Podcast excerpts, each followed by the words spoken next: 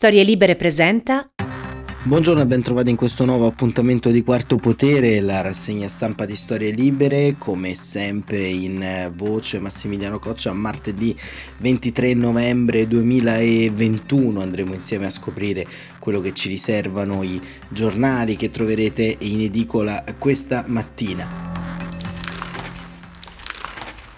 Eh, giornali che eh, scelgono delle aperture tendenzialmente omogenee, eh, si parla del vaccino, si parla della stretta su questo Super Green Pass, eh, molti luoghi rimarranno eh, preclusi ai non vaccinati, quindi non basterà più fare eh, il tampone molecolare e quindi accedere ad un Green Pass provvisorio come ci racconta sulla stampa ehm, appunto un approfondimento proprio in eh, prima pagina che parte dalla prima pagina stretta sui non vaccinati e eh, dall'altra parte tiene banco anche il dibattito sulle infrastrutture sanitarie eh, perché appunto il Fatto Quotidiano titola un anno buttato rianimazioni al palo e fa un approfondimento approfondimento su eh, quanto richiedono i presidenti delle regioni e sull'assenza di circa 3.000 posti in rianimazione eh, previsti dal piano di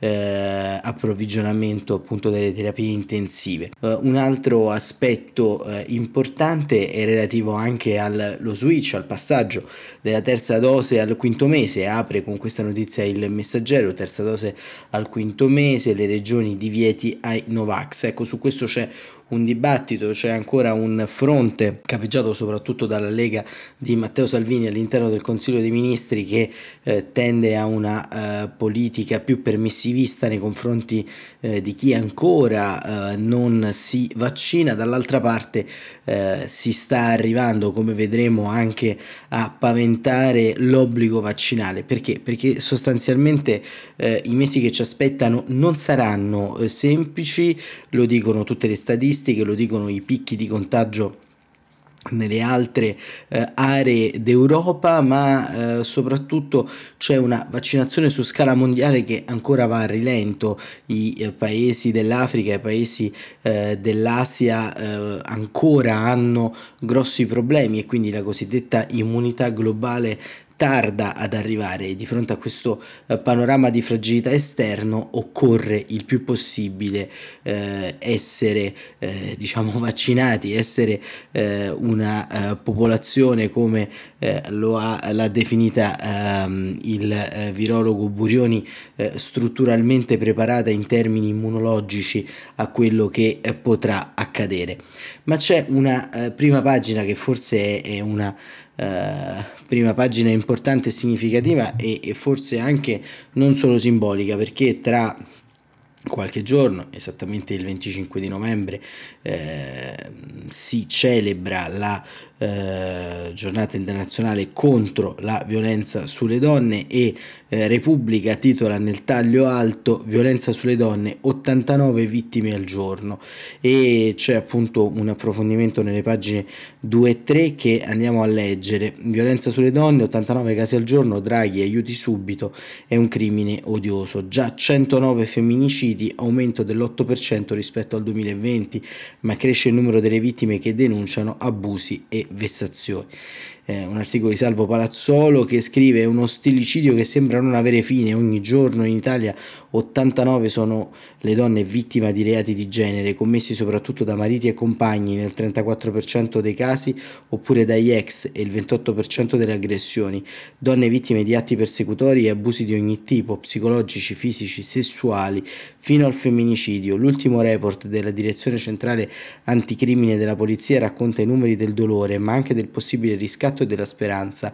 Sempre più donne provano a fermare la violenza, quest'anno sono le siciliane in prima linea nelle denunce, 172 ogni 100.000 abitanti, poi ci sono le donne campane, 152, le donne lombarde, 132, del Lazio 124, del Veneto 112. Sono numeri che indicano la gravità del fenomeno, dice il prefetto Francesco Messina, il direttore della centrale anticrimine. C'è ancora tanto da fare e la sfida contro tutta questa violenza si gioca esclusivamente sul campo della prevenzione. Ieri il Presidente del Consiglio Mario Draghi ha ribadito che la tutela delle donne è una priorità assoluta per il governo, che intende affrontare l'odioso problema della violenza di genere in tutti i suoi aspetti, dalla prevenzione al sostegno alle vittime. I numeri drammatici, continua Salvo Palazzolo, su cui si fonda l'analisi della Direzione Centrale Anticrimine ribadiscono che l'emergenza non è mai finita. I nomi delle vittime, spesso giovanissime, raccontano di storie al limite, magari denunciate, ma il sistema non ha saputo fermare la violenza. Nel 36% dei casi l'autore del femminicidio è il marito o il convivente, un altro 36% annovera fra gli assassini ex mariti o conviventi, il 20% sono fidanzati o ex. Nel 40% di questi drammatici epiloghi la vittima lascia figli piccoli. In un caso su due è stata utilizzata un'arma da taglio per il femminicidio. Un dolore senza fine rinnovato in questi ultimi giorni. Sono 109 le donne uccise nel 2021, il 40% di tutti gli omicidi commessi dal paese. La direzione della polizia criminale spiega che 93 femminicidi sono avvenuti in ambito familiare, 63 donne sono state uccise dal partner o dall'ex. La violenza nei confronti delle donne cresce dell'8%, nello stesso periodo dell'anno scorso i femminicidi erano stati 101. La sfida contro tutta questa violenza si gioca sul campo della prevenzione, ribadisce il prefetto Messina.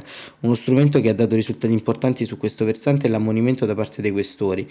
È una misura di prevenzione che nasce con lo scopo di garantire alla vittima una tutela rapida e anticipata rispetto al procedimento penale, uno strumento a cui la vittima può accedere facilmente. C'è un dato importante che emerge dall'ultimo report dalla DAC elaborato dal Servizio Centrale Anticrimine in occasione della Giornata Internazionale per l'eliminazione della violenza contro la violenza delle donne che si celebra il 25 novembre. Dopo l'irrogazione dell'ammonimento, il numero dei soggetti segnalato all'autorità giudiziaria è inferiore al 10%, un dato che indica una possibile strada da seguire per arginare il fenomeno. Gli ammonimenti sono soprattutto tra coniugi, fidanzati, eh, conviventi o ex nel 69% dei casi. Draghi annuncia nuove risorse per aiutare le donne che subiscono abusi domestici, per accompagnarle nei percorsi di uscita dalle violenze, per favorirne l'indipendenza economica. La strada della prevenzione si intreccia con l'obiettivo di fare sempre più rete.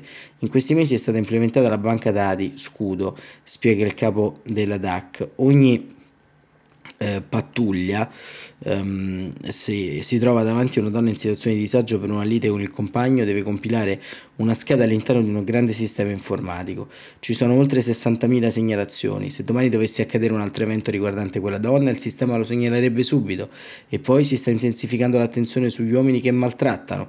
A Milano, dice il prefetto Messina, è stato sperimentato con il protocollo Zeus, quando l'uomo viene ammonito dal questore è invitato a fare un percorso trattamentale. Nel 90% dei casi non molestano più le donne. Ma l'emergenza continua a crescere, i dati del numero antiviolenza 1522 dicono che nel 2020 c'è stato oh, il 79,5% di chiamate in più rispetto all'anno precedente, il boom si è avuto in piena emergenza Covid, oggi da Catania la polizia lancia la nuova campagna contro la violenza di genere con l'hashtag aiutiamo le donne a difendersi. Al Teatro Bellini ci sarà anche la ministra dell'interno Luciana Lamorgese, obiettivo convincere ogni singola vittima oggetto di violenza a uscire dal silenzio. È il messaggio del capo della polizia Lamberto Giannini. Beh, eh, diciamo che eh, sicuramente come ogni anno sono ottimali le premesse di quello che si può fare, eh, manca tuttavia un intendimento strutturale intorno a questo argomento, ovvero che eh, il eh, numero ovviamente di donne eh, vittime di violenza continua a crescere, ma che soprattutto tutti quanti questi eh, diciamo uh, reati inquadrati all'interno della stessa fattispecie hanno per protagonista gli uomini e quindi fondamentalmente il problema di tutto quanto questo non sono tanto eh, le ammonizioni, le questioni che arrivano sostanzialmente dopo, ma eh, diciamo il problema è, è prettamente maschile. Eh, gli uomini tendenzialmente eh, si dovrebbero far curare perché ovviamente diciamo tutti questi ex conviventi, ex mariti, fidanzati, compagni, insomma, eh, sono sostanzialmente diciamo tutti uomini gli autori dei femminicidi. E anche le cosiddette misure di ammonimento, le cosiddette misure predettive, eh, in fin dei conti si rivelano oh, alle volte dei boomerang. È vero che le donne devono continuare a denunciare, ma sostanzialmente devono essere anche assistite. E il grado di assistenza cambia eh, in base alla eh, diciamo, localizzazione geografica, eh, più si sta a sud, più si sta diciamo, lontani dai centri istituzionali del paese e dal dibattito pubblico e più avvengono violenze, ce lo racconta anche questo eh, rapporto. E, mh, mm, e a fare un po' da sponda a questa uh, pagina di Repubblica c'è l'intervista uh, a Fabio Roia, presidente vicario del Tribunale di Milano, che è anche un giudice specializzato nella violenza di genere, un'intervista di Alessandra uh, Ziniti eh, che ehm, si apre con una dichiarazione di Roia che dice dalla nostra analisi viene fuori un notevole aumento di casi nella fascia d'età tra i 18 e i 35 anni, con donne vittime ovviamente di età simili o ancora più giovani, e questo è un dato rilevante. E Alessandra Zeniti domanda: uomini così giovani non dovrebbero essere condizionati da un simile retaggio culturale? Cosa ne, de- de- cosa ne deduce? E infatti, dunque, se da un lato le donne se delle donne può essere incoraggiante perché ci si fa pensare che le ragazze più giovani siano pronte a dire no e a denunciare, dal punto di vista degli uomini vuol dire che all'interno della famiglia si continua a trasmettere una cultura patriarcale e maschilista e viva Dio. Vuol dire che i figli della cultura del diritto d'onore continuano a lasciare dietro di sé un modello fondato sul predominio dell'uomo sulla donna. Non, riesce, non si riesce a sradicare questa mentalità e se questi sono i nostri giovani adulti significa che la nostra opera di prevenzione in famiglia e scuola è fallimentare. Evviva il giudice Roia, insomma, che finalmente ha detto quello che nelle due precedenti pagine andava messo in incipit rispetto al rapporto. Cosa manca? chiede Alessandra Ziniti e come si può davvero intervenire in modo efficace? La scuola innanzitutto dobbiamo introdurre una vera materia, la chiamerei rispetto alle diversità di genere, per usare una formula che non spaventi le famiglie, magari preoccupate dai possibili contenuti, una materia che insegna a rispettare i coetanei di genere diverso, mettendoci dentro nozioni di psicologia, storia, diritto pubblico eh, delle altre nazioni, ma innanzitutto l'educazione. È necessario che nelle scuole intervenga personale formato a dovere, un altro vulnus dell'intero sistema di prevenzione della violenza contro le donne. Eh, Alessandra Zeniti domanda: Alcuni degli ultimi femminicidi sono stati commessi da uomini lasciati in libertà nonostante le denunce delle vittime. Cosa non ha funzionato? C'è un grande problema di assenza di professionalità tra magistrati e forze dell'ordine, dice Roia. I giudici che hanno esaminato queste situazioni non hanno ben valutato gli indici di rischio a carico di questi uomini. È necessario che chi si occupa di questa materia sia formato su scienze complementari, dalla psicologia all'esperienza quotidiana degli operatori dei centri antiviolenza. Devono essere in grado di comprendere il ruolo della donna nel ciclo della violenza. Le leggi che abbiamo sono buone, ma non vengono applicate con competenza. Occorre fare un investimento di risorse sulla formazione. La magistratura ha una scopertura di organico del 13% che non ci consente di specializzare i GIP, i giudici che danno le misure cautelari e ehm, alcune ministre hanno suggerito, chiede Alessandra Zeniti, di assegnare una scorta alle donne che denunciano. Lei è d'accordo? È una proposta che non condivido affatto, la considero di retroguardia, dobbiamo essere in grado di proteggere donne che denunciano senza limitare loro la libertà. Le donne stanno sei mesi chiuse nelle case rifugio in attesa che i giudici decidano eventuali misure cautelari nei confronti degli uomini che le minacciano, ma non dobbiamo sradicarle dalle loro case e dal loro quotidiano. Sono gli uomini che dobbiamo togliere dalla circolazione.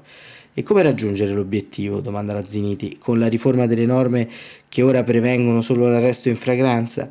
Ma eh, questa è una proposta condivisa da tutta la Commissione del Senato sui femminicidi e compresa nella relazione che verrà sottoposta domani all'attenzione delle ministre Bonetti, Cartabia e Lamorgese in occasione della presentazione delle conclusioni dell'inchiesta. E noi staremo a vedere insomma eh, quello che eh, verrà eh, diciamo eh, da, da, questa eh, giornata internazionale contro la violenza sulle donne e, e, appunto il giudice Fabio Roia dà una linea abbastanza chiara, abbastanza netta intorno a quello che diciamo non solo lo Stato dovrebbe fare ma che una azione complementare appunto tra tanti fattori dovrebbe portare ad una più incisiva eh, chiusura, possiamo dire, di questo cerchio eh, poco virtuoso fatto di tante denunce lasciate eh, appese e, e, di tante donne che nonostante le denunce vengono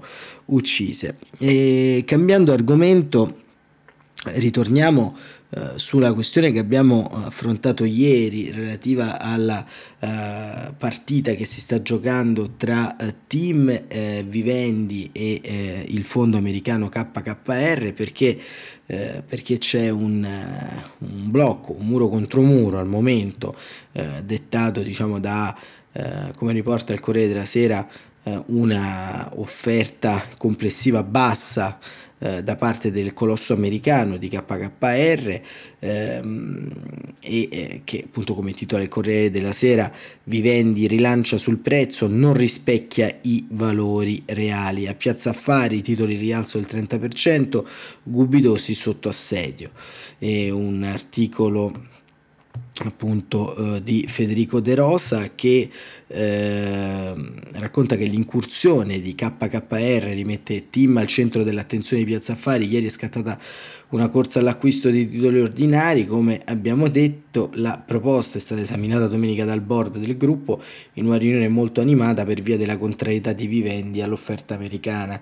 Ieri la Medica Company parigina, che controlla il 24,5 del capitale eh, Team, ha fatto sapere di ritenere insufficiente il prezzo offerto da KKR, non rispecchia il valore reale dell'azienda, ha detto un portavoce del gruppo francese, parole che potrebbero lasciare intendere un interesse di Vivendi a negoziare sul prezzo, cosa che non si può escludere, anche se quello che è emerso nel Consiglio di domenica è la contrarietà all'offerta di KKR. La proposta, almeno per i tempi, ha spazzato Vivendi, che stava spingendo verso un angolo la DD Team Luigi Gubidosi, con l'intenzione di farlo dimettere.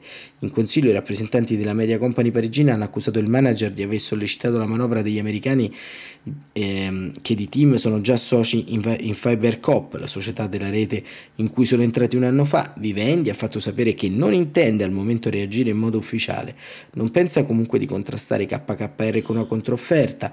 Sono circolate voci su contatti con CVC, smentite dai francesi, che con il fondo Advent si è reso disponibile per un'operazione di sistema su team. Di certo Vivendi non resterà ferma, l'idea di spingere Gubidosi alla resa rimane l'obiettivo principale, anche se ora potrebbe essere più difficile. Ma ancora più difficile potrebbe essere fermare KKR e domenica il ministro eh, dell'economia ha emesso una nota su Tim che non era certo ostile nei confronti del fondo statunitense. Tra i soci nel consiglio del gruppo telefonico c'è Cassa Depositi e Prestiti, controllata dal MEF. Venerdì è un programma un consiglio straordinario di team chiesto una settimana fa dalla maggioranza dei consiglieri. Il giorno prima a Roma arriverà il presidente francese Emmanuel Macron per definire il trattato del Quirinale Italia-Francia. Tra l'inquilino dell'Eliseo e il padrone di Vivendi Vincent Bolloré non corre buon sangue team e ora anche un tema politico. Il Consiglio è stato convocato per una verifica sulle strategie alla luce dell'ultimo trimestrale che ha mostrato criticità.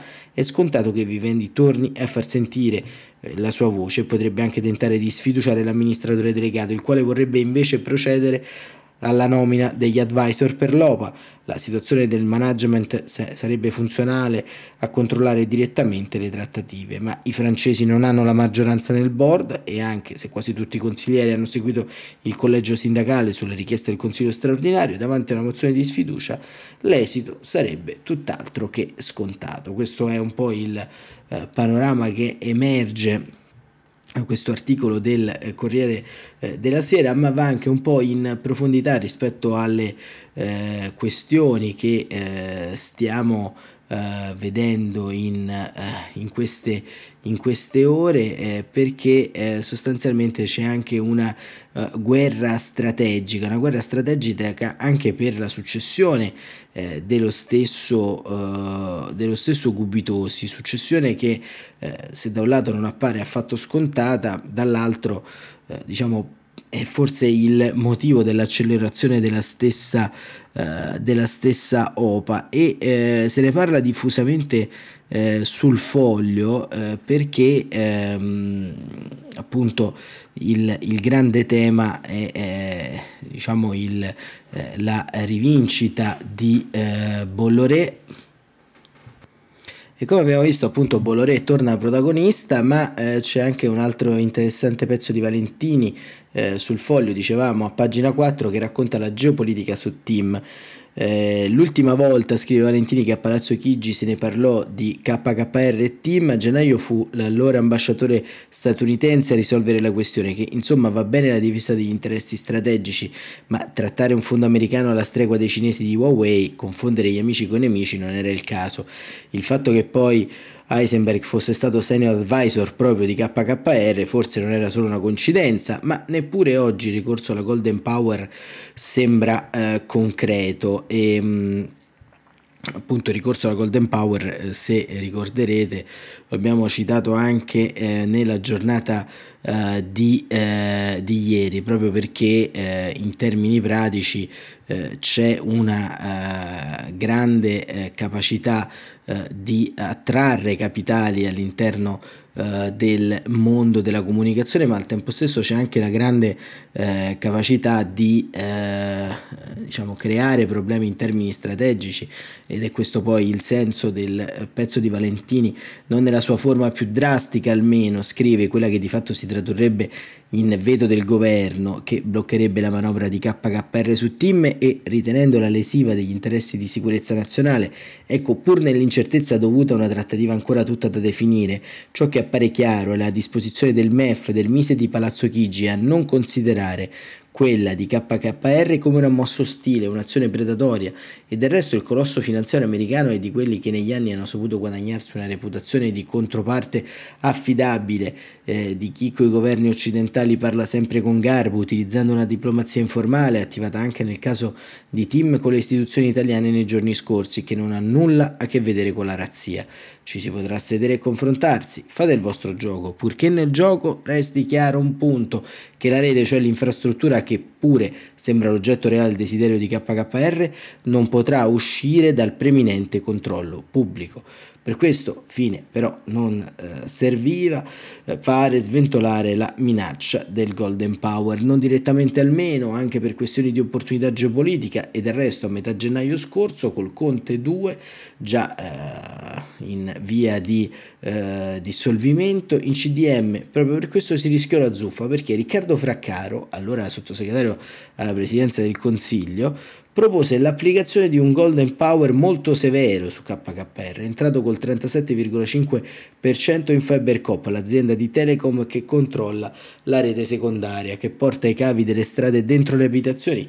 Il più risoluto ad opporsi, proprio in nome dei doveri che l'alleanza con gli Stati Uniti impone, fu il ministro della difesa del PD Lorenzo Guerini, il quale evidentemente sapeva che all'ombra di questo asse atlantico si consumava poi una partita tutta italiana che vedeva i vertici del tesoro caldeggiare l'ascesa degli americani in una duplice funzione, assecondare la necessità di cubitosi di fare cassa e rendere più percorribile la strada che avrebbe dovuto portare alla rete unica. Si finì con un compromesso un po' così, con una golden power assai ristretto e prescrizioni blande. E però ora che KKR sembra puntare al colpo grosso, passando non dall'entrata di servizio di FiberCop, ma con tutti gli onori e il galateo del caso, la sostanza del dibattito rimane la stessa. Gli americani sono amici e gli amici, agli amici non si negano cortesie, dice nel PD chi segue il dossier tra Nazareno e Mise. Ed è infatti alla luce di questa stessa logica geopolitica che tra i dem si giudica come un'imprudenza di chi non ha ancora rinnegato fino in fondo le simpatie sino-russe certe prese di posizioni grilline di chi come Angelo Tofalo chiede un'immediata contromossa di cassa depositi e prestiti affinché salga la maggioranza dei team, ma non è l'unico cortocircuito politico della giornata. Se è vero che anche Matteo Salvini più o meno consapevolmente si ritrova a sostenere le stesse posizioni di Bolloré, l'arcinemico di Gaglia, nel chiedere le dimissioni di Cubitosi, lasciando peraltro intravedere una nuova possibile linea di faglia tettonica leghista, perché sempre meno in nome della geopolitica romana Giancarlo Giorgetti, dalla tolda del Mise, non sembra affatto pregiudizialmente ostile all'operazione degli americani, proprio in virtù della sua ansia di accreditarsi con gli amici di Washington. E, e questo diciamo ci porta poi a due temi, ovvero come eh, anticipa anche Valentini la visita in Italia di Emmanuel Macron la prossima settimana e eh, soprattutto eh, al eh, diciamo, momento di frizione, come abbiamo anche eh, raccontato ieri, tra ehm, Italia e eh, Russia e non solo tra diplomazie ma anche tra carta stampata e eh, uffici eh, e ambasciate. Perché? Perché c'è un dato interessante. Il dato interessante è che eh, inizia a sussistere un eh, problema in eh, seno non solo alla maggioranza ma anche alla coalizione composta da Movimento 5 Stelle e Partito Democratico e, e ci racconta questo scontro Giovanna Casadio eh, su Repubblica, pagina 17, nella fattispecie. Draghi a Putin, responsabilità sull'Ucraina. Sull'attacco a Repubblica, scontro PD Movimento 5 Stelle. Il presidente grillino della Commissione Esteri si schiera con Mosca, il PD dimettiti, interrogazione Dem a governo e Unione Europea. La crisi dei migranti al confine tra Polonia e Bielorussia, le truppe a un passo dall'Ucraina, l'approvvigionamento di gas sono gli argomenti dell'agenda internazionale che Mario Draghi ha discusso nel colloquio telefonico con Putin al centro del eh, dossier Kiev e il Premier ha voluto raccomandare l'Italia e l'Europa si attendono un atteggiamento responsabile della Russia eh, su questa eh, partita, ma il nodo delle relazioni con Mosca tiene banco anche nella politica interna italiana, l'imbarazzo covava sotto la cenere.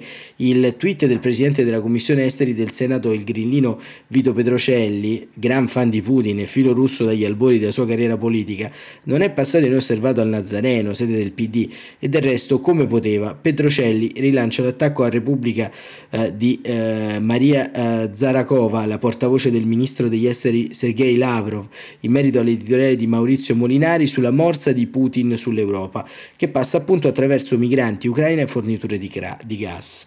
Tra 5 Stelle e PD si apre un nuovo scontro. In Commissione Esteri della Camera i Dem presenteranno un'interrogazione a Luigi Di Maio nella doppia veste di Ministro eh, degli Esteri ed esponente pentastellato. La illustrerà lì a Quartapelle a nome del partito. Il Movimento 5 Stelle deve essere chiaro e dire se è sulla nostra linea europeista e atlantista. Se sbanda, invece, si isola da sé. E inoltre chiediamo al Ministero se e come intenda reagire all'attacco ad una testata giornalistica italiana. Non è l'unica iniziativa quella della Quarta Pelle. Pina Picerno, eurodeputata Dem, ha preparato un'interrogazione che sta per raccogliere le firme di altri eurodeputati non solo italiani, in cui si chiede alla Commissione europea cosa intende fare in presenza di un'interferenza gravissima ed intimidatoria verso un giornale europeo italiano e il suo direttore da parte di uno Stato terzo. Picerno va oltre e chiede anche le dimissioni di Petrocelli, è incompatibile con il suo ruolo. Per il senatore Pentastellato, infatti, vale quello che scrive eh, la eh, portavoce del ministro Lavrov. L'articolo di Repubblica è un'assurdità deliziosa, ma soprattutto twitta Petrocelli. Può il direttore di Repubblica incrinare i rapporti con la Russia? Eh, la domanda è retorica, scrive Giovanna Casadio. Il sottotesto è che ha ragione la funzionaria del Cremlino, che peraltro non si limita a confutare la tesi sostenute, a rettificare ove ritenga, ma passa la provocazione. Lei personalmente, dottor Molinari, non ama il gas russo? Molto bene. Ho una grande idea, riscaldi casa sua con le copie di Repubblica. La Farnesina non ha preso posizione, scrive Giovanna Casadio finora. Il presidente della commissione esteri di Montecitorio, il democratico Piero Fassino, si indigna. Le, pare- le, parole della messa diplomatica russa sono inaccettabili, sia nel linguaggio che nei contenuti. Non è nelle prerogative di un funzionario ministeriale esprimere i giudizi di censura nei confronti del direttore di un giornale. Il rispetto delle libertà di stampa è un principio rinunciabile. Ma in commissione al Senato, che ci sarà la prima resa dei conti tra Grillini e PD, il capogruppo Dem Alessandro Alfieri dice quelle di Petrocelli sono dichiarazioni intollerabili. Di intimidazione al direttore di Repubblica parla anche Luigi Zanda, senatore Dem in commissione esteri. E questa era Giovanna Casadio sulla vicenda dei rapporti tra Italia e Russia e sotto c'è anche eh, l'intervista a Fiona Hill, l'ex eh, consigliera per la politica estera della Casa Bianca e eh, un'intervista del corrispondente di Repubblica Paolo Mastrorilli che eh, inizia così, non è un attacco a Repubblica, ma all'Italia, dice eh, appunto Fiona Hill. Eh, Mosca lo lancia per dividere gli alleati e capire fino a dove può spingersi con l'invasione dell'Ucraina che prepara. Draghi non può accettarlo e deve rispondere in maniera forte ed unitaria. Fiona Hill, già direttrice per la Russia al Consiglio per la sicurezza nazionale della Casa Bianca e oggi analista di un noto think tank, il Brookings Institute, confessa di non aver creduto ai suoi occhi quando ha letto la lettera della uh, delegata del ministro Lavrov. Mi sono chiesta, ma è vera? Poi ho ricordato che hanno sempre fatto così. Il fatto che abbiamo sentito la necessità di rispondere in maniera così rozza vuol dire che l'articolo ha fatto scattare qualche serio allarme al Ministero degli Esteri. Perché lo ha fatto? domanda Paolo Mastrorilli. Intimidire e contrastare chi critica la Russia usando la disinformazione. Gli USA pensano che Mosca prepari una mossa in Ucraina e senza un'azione collettiva con alleati tipo Italia, Spagna, Francia, Germania lo farà. L'attacco della diplomatica eh, russa riflette il nervosismo per le persone che avete ora la guida del paese, Draghi è diverso dai leader del passato. L'ambasciatore a Washington Zappia è stata la Nato, temono che vi unirete alla reazione del mondo occidentale, cosa che andrebbe fatta se i russi andranno in Ucraina, metteranno a rischio ogni disputa territoriale nel mondo, dai Balcani al Pacifico. Crede che lo faranno? Penso di sì. Forse intorno alle Olimpiadi invernali di Pechino avevano fatto lo stesso in Georgia durante i giochi estivi. Più protestano che non è vero, più diventano sospetti. Cercano di dipingere l'Ucraina come l'aggressore, come avevano fatto dopo l'avvelenamento di Skripal, utilizzando i britannici come capro espiatorio. Eh, scusi, che cosa c'entra Repubblica? domanda Mastroilli. Eh, conosco personalmente la eh, diplomatica russa che ha scritto di suo pugno quella lettera. È una persona molto intelligente, usa la disinformazia per spingere gli amici della Russia in Italia ad attaccarvi, vedere come reagite voi e soprattutto il governo. Si riferisce a 5 Stelle e Lega? Ho avuto un'impressione diversa dal presidente della Camera Fico durante la sua recente visita a Washington. Era molto più scettico e preoccupato dei russi di quanto mi aspettassi. Aveva sentito le registrazioni degli emissari della Lega all'Hotel Metropole di Mosca? Sì, una tipica azione di corruzione, non lo fanno solo con Salvini, ma anche Le Pen, la destra britannica e molti altri. Eh, eh, la eh, delegata di Lavrov prende di mira anche Draghi, certo, insulto all'Italia non solo al vostro direttore, ma il vero obiettivo non è Repubblica, No, è l'Italia. La risposta è che vogliono Lega e 5 Stelle, fanno lo stesso negli Stati Uniti, provocano le reazioni dei loro sostenitori che poi accusano i critici della Russia di essere elitari combattendo della guerra fredda. Ma ricordiamo che nel 2008 la Russia ha invaso la Georgia, nel 2014 Crimea e Donbass e nel 2015 la Siria. Ma cosa vogliono questi russi? chiede Mastrorilli. Dividere voi all'interno dell'Italia e nel rapporto con gli alleati affinché la reazione delle loro aggressioni sia meno forte. E come dovrebbe reagire il governo? Essendo pubblica la lettera dell'ambasciata russa dovrebbe chiedere spiegazioni ufficiali. Che cosa vogliono in Ucraina? Massima flessibilità, risponde Fiona Hill, per agire come preferiscono, pretendono reciprocità e un nuovo accordo sulla sicurezza europea, che poi è quello vecchio della guerra fredda. Vogliono neutralizzare l'Ucraina e la Bielorussia, il riconoscimento dell'annessione della Crimea e il potere di veto su paesi come Georgia, Moldova, Azerbaijan e Armenia. E se la nostra risposta non sarà forte, è come un bullo nel cortile, chiosa la Fiona Hill della scuola. Tutti guardano ma stanno fermi. Se avverrà però l'invasione dell'Ucraina sarà un problema per la sicurezza dell'Europa e dell'Italia. E questo diciamo è un tema che viene ripreso anche a pagina 27, purtroppo non abbiamo tempo, eh, dall'ex ministro dell'interno eh, Marco Minniti eh, in un editoriale molto interessante che si intitola La strategia eh, della pressione, eh, le mosse bielorusse sui migranti e l'Europa ehm, e, e, e, diciamo c'è un passaggio eh, importante eh, che va verso la fine che, che appunto mh, mm, poi potrete recuperare direttamente sul giornale però eh, mi interessa la sintesi di Miniti ecco perché lungo i confini polacco e bielorusso si sta giocando una partita cruciale tra democrazie e autocrazie. La storia più tragica del nostro continente è stata attraversata a volte da sonnambuli che, convinti di essere protagonisti, non riuscivano a vedere cosa stava per accadere. Tanta acqua è passata sotto i ponti, è ragionevole pensare che i sonnambuli si siano svegliati e che nessuno voglia lasciare nelle mani dell'autocrate di turno le chiavi della nostra democrazia e questo diciamo è un po' il pensiero finale che ovviamente non esprime tutto eh, diciamo il contenuto dell'analisi geopolitica di Marco Minniti ma appunto la trovate a pagina 27 di Repubblica. Noi chiudiamo eh, segnalandovi anche il reportage della Via Libera che eh, abbiamo ascoltato in appunto una rassegna stampa speciale qualche giorno fa eh, di Rosita Rigitano e Fabio Turco Polonia nel cuore della zona d'emergenza abbiamo paura di Lukashenko e non dei migranti. La via libera è riuscita a entrare a Kuznica in Polonia dove possono accedere solo i residenti. A far pure il presidente bielorusso il gioco politico intrappola eh, migliaia di persone morto un bambino di un anno e questo appunto è un reportage che eh, trovate sul sito www.lavialibera.it, lo potete leggere in modo eh, libero, free e integrale ed è un po' il compendio insomma di questi giorni. Per oggi è davvero tutto, grazie davvero per essere stati con noi, avete visto insomma una rassegna molto varia, vasta, dalle vaccinazioni si è passati eh, alla uh, nuova guerra fredda, insomma sono tempi complessi e, e cerchiamo insieme di eh, vederli e analizzarli. Appuntamento come sempre domani mattina alle 7.45, quarto potere, grazie come sempre per l'attenzione.